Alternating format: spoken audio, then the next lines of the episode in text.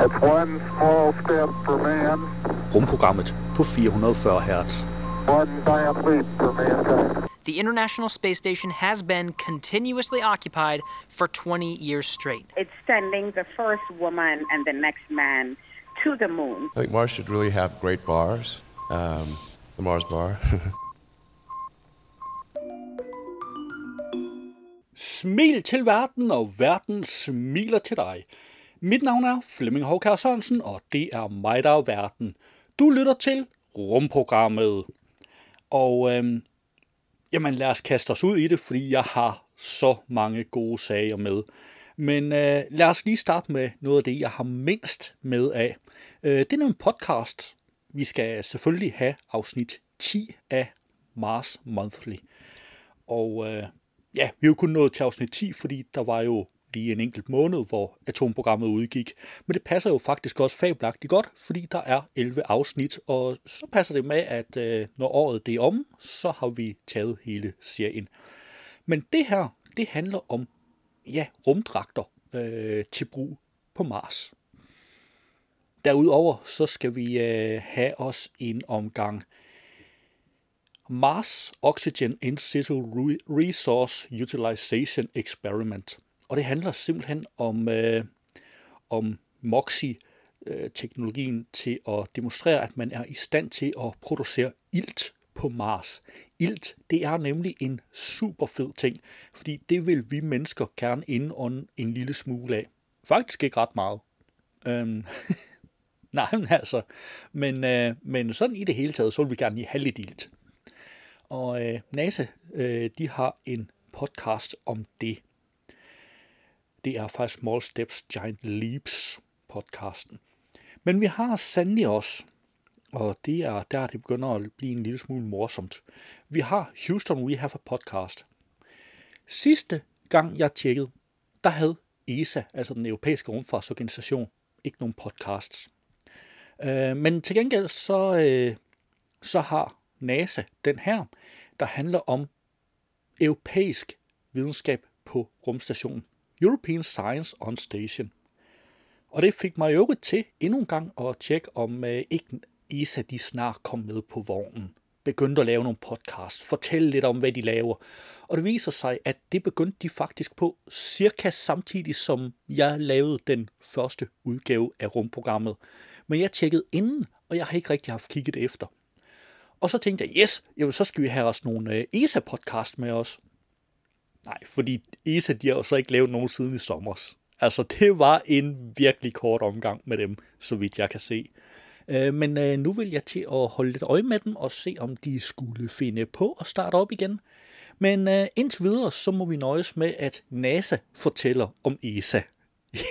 ja, altså, men øh, det lever vi med, ikke også? Hvad har vi ellers af gode sager? Vi har nogle nyheder, og hold nu op, hvor har vi mange nyheder. Vi har så mange nyheder, at jeg vælger at inddele dem i i hvert fald to blokke. Muligvis tre, men jeg satser lidt på to. Jeg prøver lige at vurdere det lidt hen ad vejen. Øh, der kommer en dansk blok, og så kommer der en eller to blokke med engelsksprogede nyheder. Jamen, det har været en fuldstændig afsindig vanvittig måned øh, med rumnyheder. Vi har for eksempel den her, verdens mindste havskildpadde driller verdens største raket. Og rejsetid til Mars, en måned med nuklear plasmamotor. Og Chinese company aims for suborbital space tourism with familiar rocket design og øh, rejs til rummet til discountpris. Star Trek-kaptajn bliver ældste menneske i rummet. Det er øh, William Shatner, der jo øh, spillede øh, Captain Kirk i den originale Star Trek-serie og nogle af de første Star Trek-film. Vi har også den her, som måske er lidt et stretch, men så alligevel. Tang er fødevarens svejserkniv. Mere tang på tallerkenen kan opfylde mindst 6 verdensmål. Og øhm, den har ikke som sådan noget med rummet at gøre. Lige bortset fra, at det måske kunne være super praktisk at dyrke tang på Mars, hvis tang det er en så fabelagtig fødevare. Øhm, hvad har vi mere? Former SpaceX engineers are building cheap, portable nuclear reactors, a technology for future Mars colonies. Og um, errant Russian spacecraft thruster firing til space station by accident again. Ja, fordi det er jo så anden gang i år, at russerne ikke helt har styr på, hvad de laver. Det er virkelig bekymrende, fordi russerne plejer at have rigtig godt styr på to ting. Ubådsteknologi og rumfartsteknologi. Altså, de, de kan de ting der. Og alligevel så er det som om, det begynder at gå lidt galt for dem, i hvert fald på rumfartsområdet. Øh, og hvor galt, det, øh, det kommer vi i øvrigt til senere. Boeing, NASA zero in on fix for Starliner capsules valve problem. Ah, og hvad har vi mere? Nanorex, Lockheed Martin and Voyager Space plan to launch crewed commercial space station by 2027. Der er simpelthen uh, endnu en rumstation på vej. ISS den har jo ligesom en udløbsdato, og øh, amerikanerne de har planer om at bygge Gateway, øh, den nye rumstation, i kredsløb om månen. Kineserne er ved at bygge en rumstation i kredsløb om jorden, og de har, så vidt jeg husker, også planer om at bygge en i kredsløb om månen, og det er russerne med i. Og nu er der så et kommersielt firma øh, her, der vil til at bygge en rumstation i kredsløb om jorden. Så det vil sige, øh, hvis der er et overlap med ISS, så bliver der på et tidspunkt tre rumstationer i kredsløb om jorden, men ellers så bliver der to i kredsløb om jorden og to i kredsløb om månen. Hvad har vi mere? Space Tourism Company cancels launch because it couldn't find, find any passengers. Og ja, nu er rumturisme også sådan relativt dyrt. Altså, det er jo... Uh, til gengæld så er der formodentlig ikke de store rejserestriktioner ude i rummet lige i øjeblikket. Nå, vi har også her um, Blue Origin to build a commercial space station called Orbital Reef Jamen, det, øh, den havde jeg egentlig fuldstændig glemt. Det betyder, at der kommer øh, tre rumstationer i kredsløb om jorden, og hvis de når overlap med, øh, med ISS, så er der fire rumstationer i kredsløb om jorden på et eller andet tidspunkt. Altså, det er jo, det er jo fuldstændig vildt. Hvad har vi mere? Ja, det er jo det, jeg sagde med, at øh, det begynder at gå en lille smule skidt for russerne, og jeg tror, at de også selv er klar over det. Russian Space Agency head says SpaceX is qualified to fly Russian cosmonauts. Russerne er simpelthen villige til her inden for en kortere årrække at øh, begynde at sende astronauter op med SpaceX.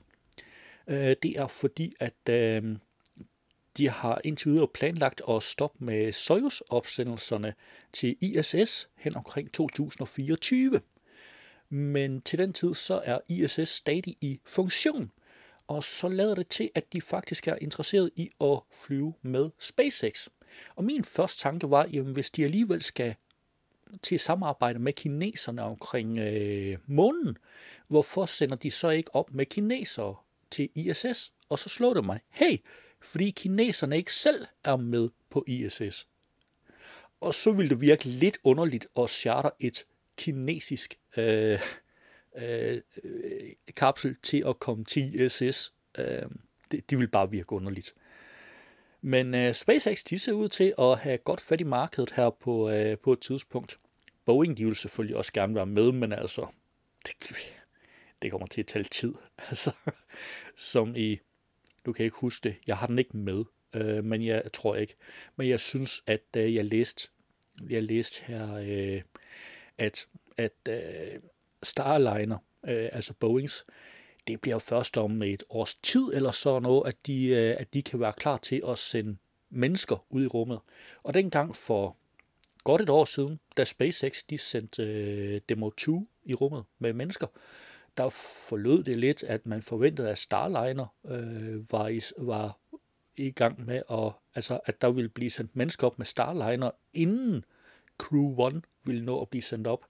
Nu har de sendt Crew 3 op, øh, så det er den tredje officielle, men det vil sige den fjerde inklusiv demoen, som SpaceX har sendt op med mennesker. Og Boeing Starline, den er slet ikke i nærheden. Altså, vi skal nok regne med, at SpaceX når at sende øh, et par stykker mere afsted med mennesker, øh, inden, øh, inden Boeing og deres Starliner overhovedet kommer i spil til noget som helst. Men det er ikke alt, der går super godt for SpaceX. Urinen flød på gulvet under turistflyvning ud i rummet. Og det er sgu lidt klamt. Og det lykkedes dem vist ikke at få løst problemet inden, øh, inden den, den seneste øh, charter af NASA. Så øh, jo. Men det betyder, at det her det er så pakket med nyheder, at jeg tror ikke, der bliver plads til ret meget andet, men det får vi lidt at se undervejs. Lad os se på nogle af månedens interessante rumpodcasts. Vi skal høre en bid fra NASA's. What MOXIE is doing is transforming carbon dioxide into oxygen that could be used, yes, for astronauts to breathe someday, but more importantly, to provide the oxygen to burn fuel in an ascent vehicle when we're ready to take our first cruise of astronauts home from Mars. This technology works, it's reliable, and it's going to be extraordinarily cost effective. Welcome to Small Steps, Giant Leaps, a NASA Apple Knowledge Services podcast where we tap into project experiences to share best practices, lessons learned, and novel ideas. I'm Dina Nunley. An oxygen generator on Mars was the stuff of science fiction until this year. The MOXIE technology demonstration aboard NASA's Perseverance Mars rover is generating oxygen on the red planet and helping pave the way for human missions to Mars. Our guest today is Mike Hecht, the Associate Director for Research Management at MIT's Haystack Observatory and the MOXIE Principal Investigator. Mike, thanks so much for joining us on the podcast. It's a pleasure. What is MOXIE? Det var NASA's, og du kan naturligvis finde et link i show notes. Vi skal have fat i NASA's Houston We Have a Podcast, der har en ISS-episode. Houston, we have a podcast. Welcome to the official podcast of the NASA Johnson Space Center, episode 217 European Science on Station. I'm Gary Jordan, and I'll be your host today. On this podcast, we bring in the experts scientists, engineers, astronauts, all to let you know what's going on in the world of human spaceflight. We've covered a lot of unique experiments taking place on the station, from different companies to human research to Earth science most recently, even the science under the U.S. National Laboratory. We've been covering a lot that's been coming from the US, but we're talking about the International Space Station. So we thought it'd be fun to bring in our international colleagues to discuss what it's like doing science from their perspective. So joining us from the Netherlands is Dr. Angelique van Ombergen, discipline lead for life sciences at ESA, or the European Space Agency. She discusses science from the international perspective and shares what's going on right now aboard the station. So let's get right into it. Enjoy. Det var NASA's We Have a Podcast, og du kan naturligvis finde et link i show notes. NASA's Houston We Have a Podcast har en Mars Monthly, og den har jeg valgt, vi skal høre en bid af et afsnit fra. Houston, we have a podcast. Welcome to the official podcast of the NASA Johnson Space Center, episode 181 Suit Up for Mars. I'm Gary Jordan, and I'll be your host today. On this podcast, we bring in the experts, scientists, engineers, and astronauts, all to let you know what's going on in the world of human spaceflight. So, we're continuing our Mars Monthly series on First Fridays. Last month, we chatted with Dr. Paul Niles about Mars, the planet, its atmosphere, uh, the pressure, some of the dust storms. There's a lot that Mars will throw at humans exploring its surface, so we have to be prepared with the right spacesuit. Luckily, we have a lot of smart people already thinking about how to address some of these issues. Things like those dust storms, mobility, and planetary protection. One of those smart people is Natalie Mary, a systems engineer for the Extravehicular Activity, or EVA, office. It's her job to perform analysis and integration for the Exploration EVA system with suit engineers and stakeholders from programs such as Artemis, Gateway, and Mars. So, let's get right into it, suiting up for Mars with Natalie Mary. Enjoy. Det var NASA's We Have a Podcast, og du kan naturligvis finde et link i show notes. Du kan naturligvis finde link til samtlige podcasts i show notes. Månedens nyhed har ikke som sådan noget med rumfart at gøre. Øh, I hvert fald slet ikke bemandet rumfart, som jo ligesom er fokuset for den her udsendelse. Det er jo bemandet rumfart øh, til Low Earth Orbit, til månen og til Mars. Men øh, så alligevel, fordi man skal jo have et eller andet at leve af på Mars, og der kunne man måske godt dyrke tang. Fordi på videnskab.dk, der fandt jeg, tang er fødevarens svejserkniv. Mere tang på tallerkenen kan opfylde mindst 6 verdensmål. Det der med de der verdensmål, det er ikke super relevant på Mars. Skal vi ikke sige det sådan? øhm, og, og det er jo det er jo til brug på Mars, jeg ligesom har, har det her med. Det er ikke så relevant på månen. Månen er ret tæt på jorden. Altså, det tager ikke ret lang tid at sende, at sende nye forsyninger af mad til månen. Tang vil fremover kunne bruges i kampen mod klimaforandringer og til opfyldelsen af FN's 17 verdensmål for bæredygtig udvikling. Det konkluderer danske og saudiarabiske forskere i en ny artikel, der er publiceret i det videnskabelige tidsskrift Nature Sustainability, skriver Aarhus Universitet i en pressemeddelelse. Forskerne har i artiklen kigget nærmere på tang som en mulig spiller i kampen om at redde klimaet og opfylde FN's bæredygtighedsmål. Mindst 6 af de 17 verdensmål vil kunne løses ved, at vi fremover inkorporerer tang som en del af vores hverdagskost, når de frem til. Tang kan bruges til fødevarer, dyrefoder, materialer og meget mere. Vandplanten har ifølge forskerne blandt andet potentiale til at nedbringe sult i hele verden, øge folkesundheden, reducere CO2-udledningen fra vores fødevareproduktion og forbedre havmiljøet. Udover at levere klimaløsninger og være sund at spise, kan tang også bidrage til en bred vifte af produkter fra medicin over plastik til brændstof, siger Dorte Krause Jensen, professor ved Institut for Eco Science på Aarhus Universitet i pressemeddelelsen. Det er blandt andet tangens store genetiske diversitet, med arter, der genetisk set er lige så forskellige som champignoner og elefanter, der er baggrunden for de mange anvendelsesmuligheder, til hun. I dag dyrkes der tang på ca. 2.000 kvadratkilometer havareal. Forskerne mener, at vi potentielt vil kunne øge arealet til omtrent 4 millioner kvadratkilometer i fremtiden. Vi skal selvfølgelig først have testet havområderne og se, om de egner sig til den bæredygtige produktion af tang, understreger forskerne. Og øh, ja, du kan selvfølgelig finde et link til artiklen i show notes, men det er jo lidt relevant, at man kan spise tang, og at tang kan bruges i sådan noget som for eksempel medicin og plastik.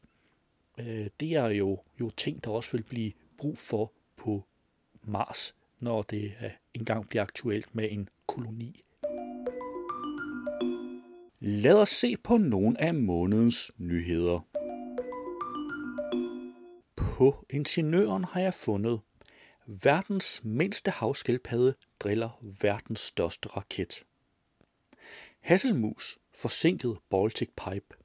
Vandsalamanderen forsinker Amagerfællet byggeriet og på den anden side af kloden er det rovfugle, ocelotter og verdens mindste havskildpadde, der forsinker opsendelsen af verdens største raket, Starship-systemet.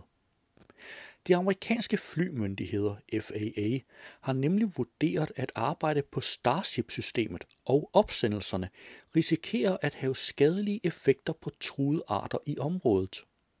No shit Sherlock, fristes man måske til at udbryde, eftersom Elon Musk har haft en fail-fast-strategi, hvor eksplosioner var en fast del af udviklingen. På Ingeniøren har jeg fundet rejsetid til Mars, en måned med nuklear plasmamotor. Syv måneder er lang tid i rummet for astronauter, der risikerer helbredet på grund af stråling og solstorme. Derfor arbejder flere firmaer på raketten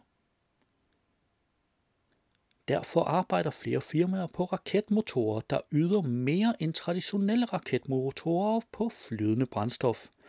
en af disse er firmaet Ad Astra, der har base i både Costa Rica og USA. For nyligt lykkedes det firmaet at gennemføre en test på 88 timer med en 80 kW plasma-ionmotor med navnet Vesemir VX 200 SS. På ekstrabladet har jeg fundet Rejs til rummet til discountpris.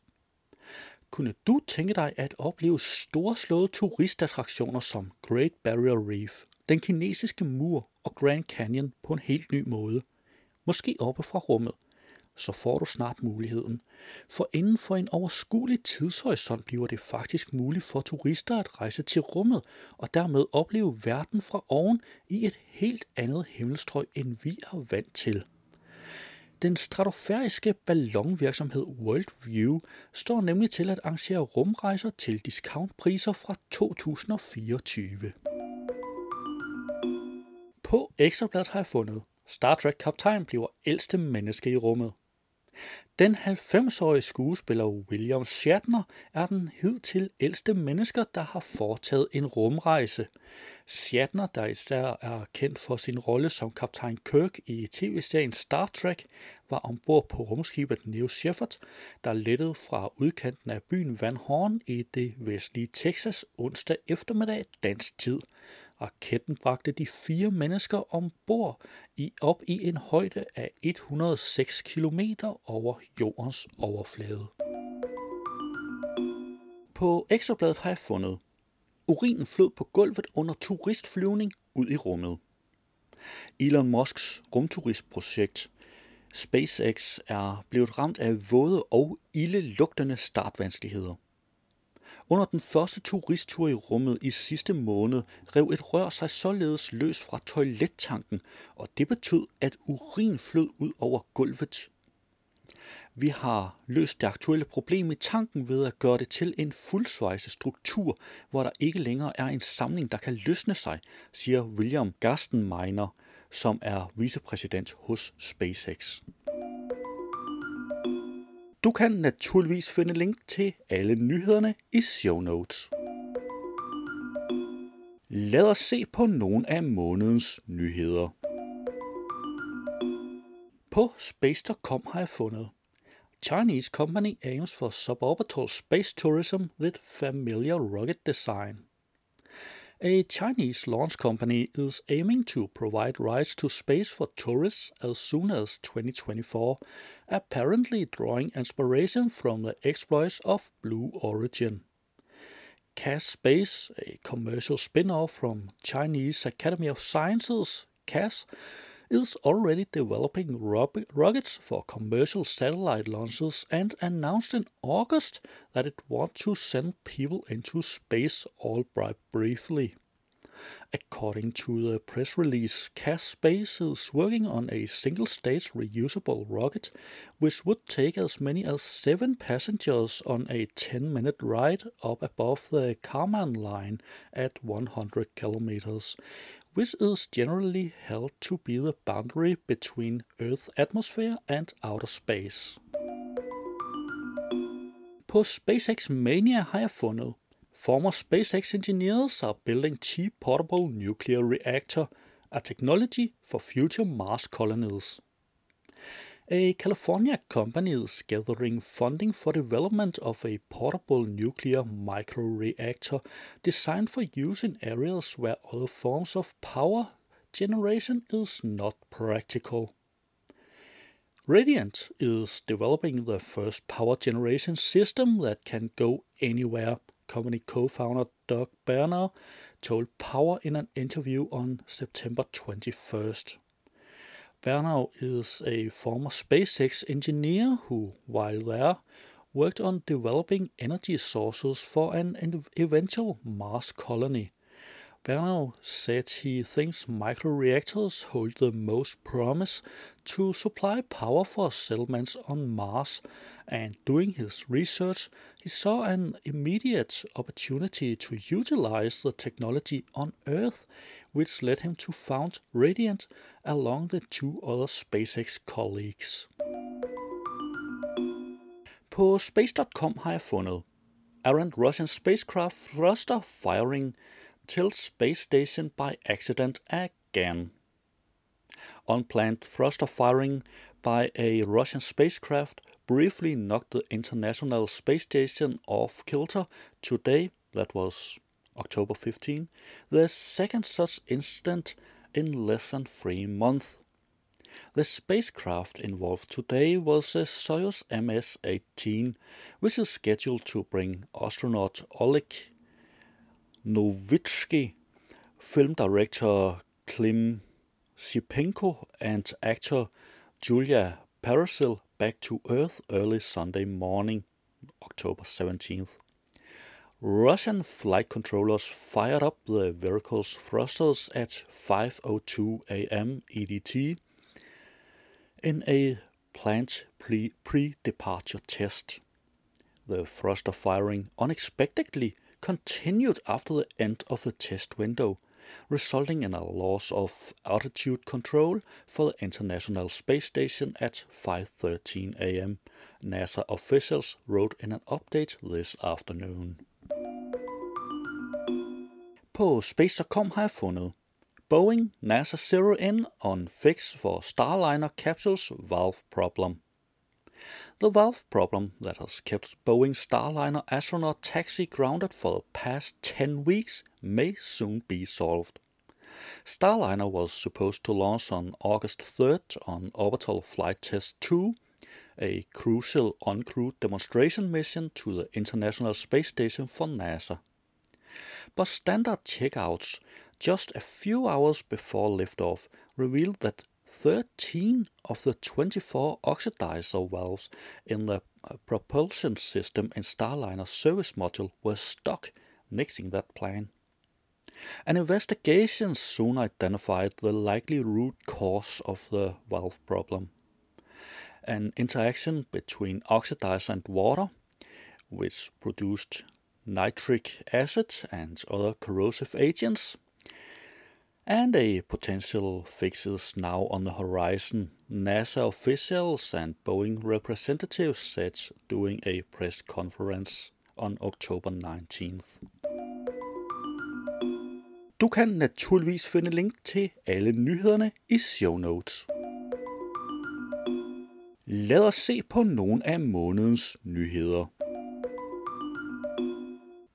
TechCrunch har jeg fundet Nanoracks Lockheed Martin and Voyager's space plan to launch crewed commercial space station by 2027. NASA has been encouraging private industry to replace the 18 ISS with a commercial successor for quite a while now.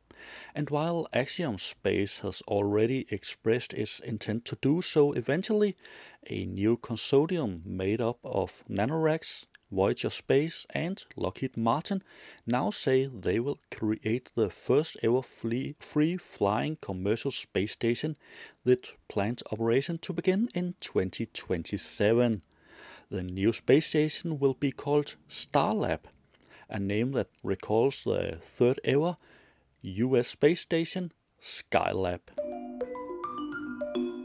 På futurism.com har jeg fundet Space tourism company cancels launch because it couldn't find any passengers. In what would be a serious reality checkout for the buzz-filled space tourism industry, its most established player says it's had to cancel its upcoming launch with SpaceX because it couldn't find any viable and sufficiently wealthy passengers for the journey. The mission was marketed for a large number of our prospective customers, but ultimately the mix of price, timing, and experience wasn't right at that particular time, and our contract with SpaceX expired, company spokesman uh, Stacy Turn told Space News. We hope to revisit the offering in the future.